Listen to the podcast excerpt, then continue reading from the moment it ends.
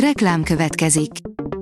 Ezt a műsort a Vodafone Podcast Pioneer sokszínű tartalmakat népszerűsítő programja támogatta. Nekünk ez azért is fontos, mert így több adást készíthetünk. Vagyis többször okozhatunk nektek szép pillanatokat.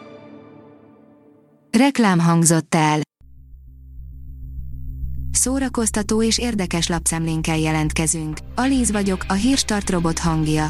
Ma június 21-e, Alajos és Leila névnapja van.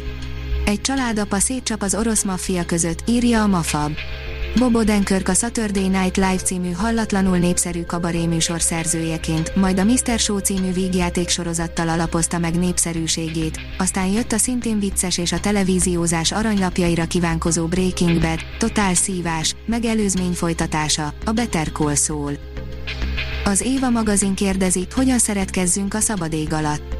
Tegye fel a kezét, aki még ne próbálta volna ki a szeretkezést a természetben vagy a szabad ég alatt.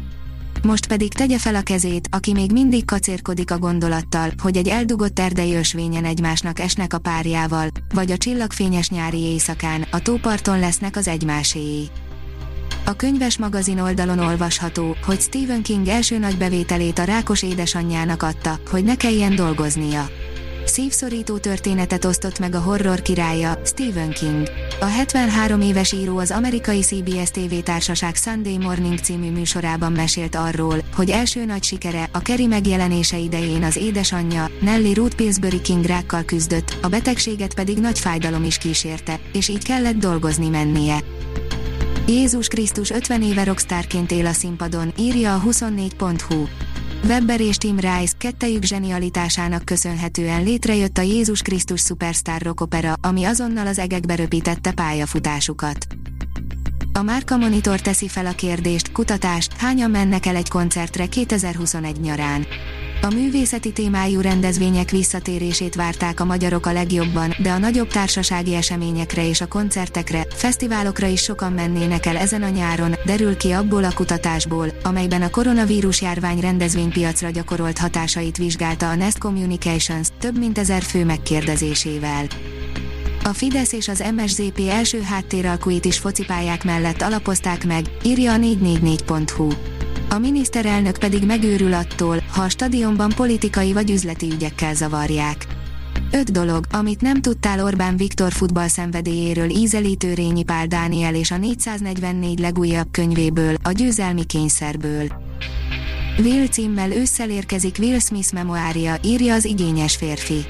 Az életrajzi könyv Will Smith szerint egy olyan ember történetét meséli el, aki megbirkózott az érzelmeivel és példájával másoknak is segíthet.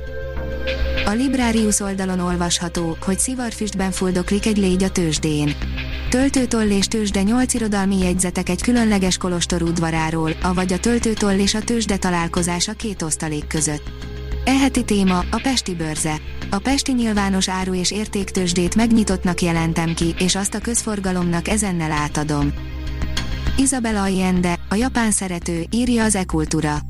A regény főszereplője egy idős hölgy, aki zsidó kislányként került Lengyelországból Amerikába, és egy 20 éves nő, aki Moldáviából menekült a múltja elől a tengeren túlra.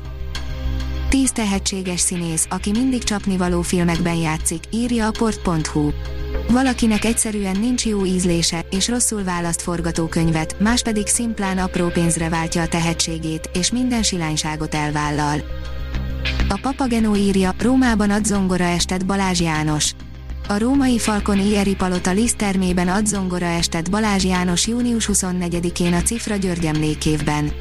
A római kollégium Hungarikum által szervezett esten Liszt, Wagner, Schumann, Saint-Saëns, Rachmaninov, Puccini, Brahms, Pons és Strauss művei csendülnek fel, közölték a szervezők az MTI-vel. A Hírstart film, zene és szórakozás híreiből szemléztünk. Ha még több hírt szeretne hallani, kérjük, látogassa meg a podcast.hírstart.hu oldalunkat, vagy keressen minket a Spotify csatornánkon. Az elhangzott hírek teljes terjedelemben elérhetőek weboldalunkon is. Ha weboldalunkon hallgat minket, az egyel korábbi adás lejátszása automatikusan elindul. Beállíthatja, hogy az összes korábbi adás, vagy csak az aktuális tematika hírei következzenek. Köszönjük, hogy minket hallgatott!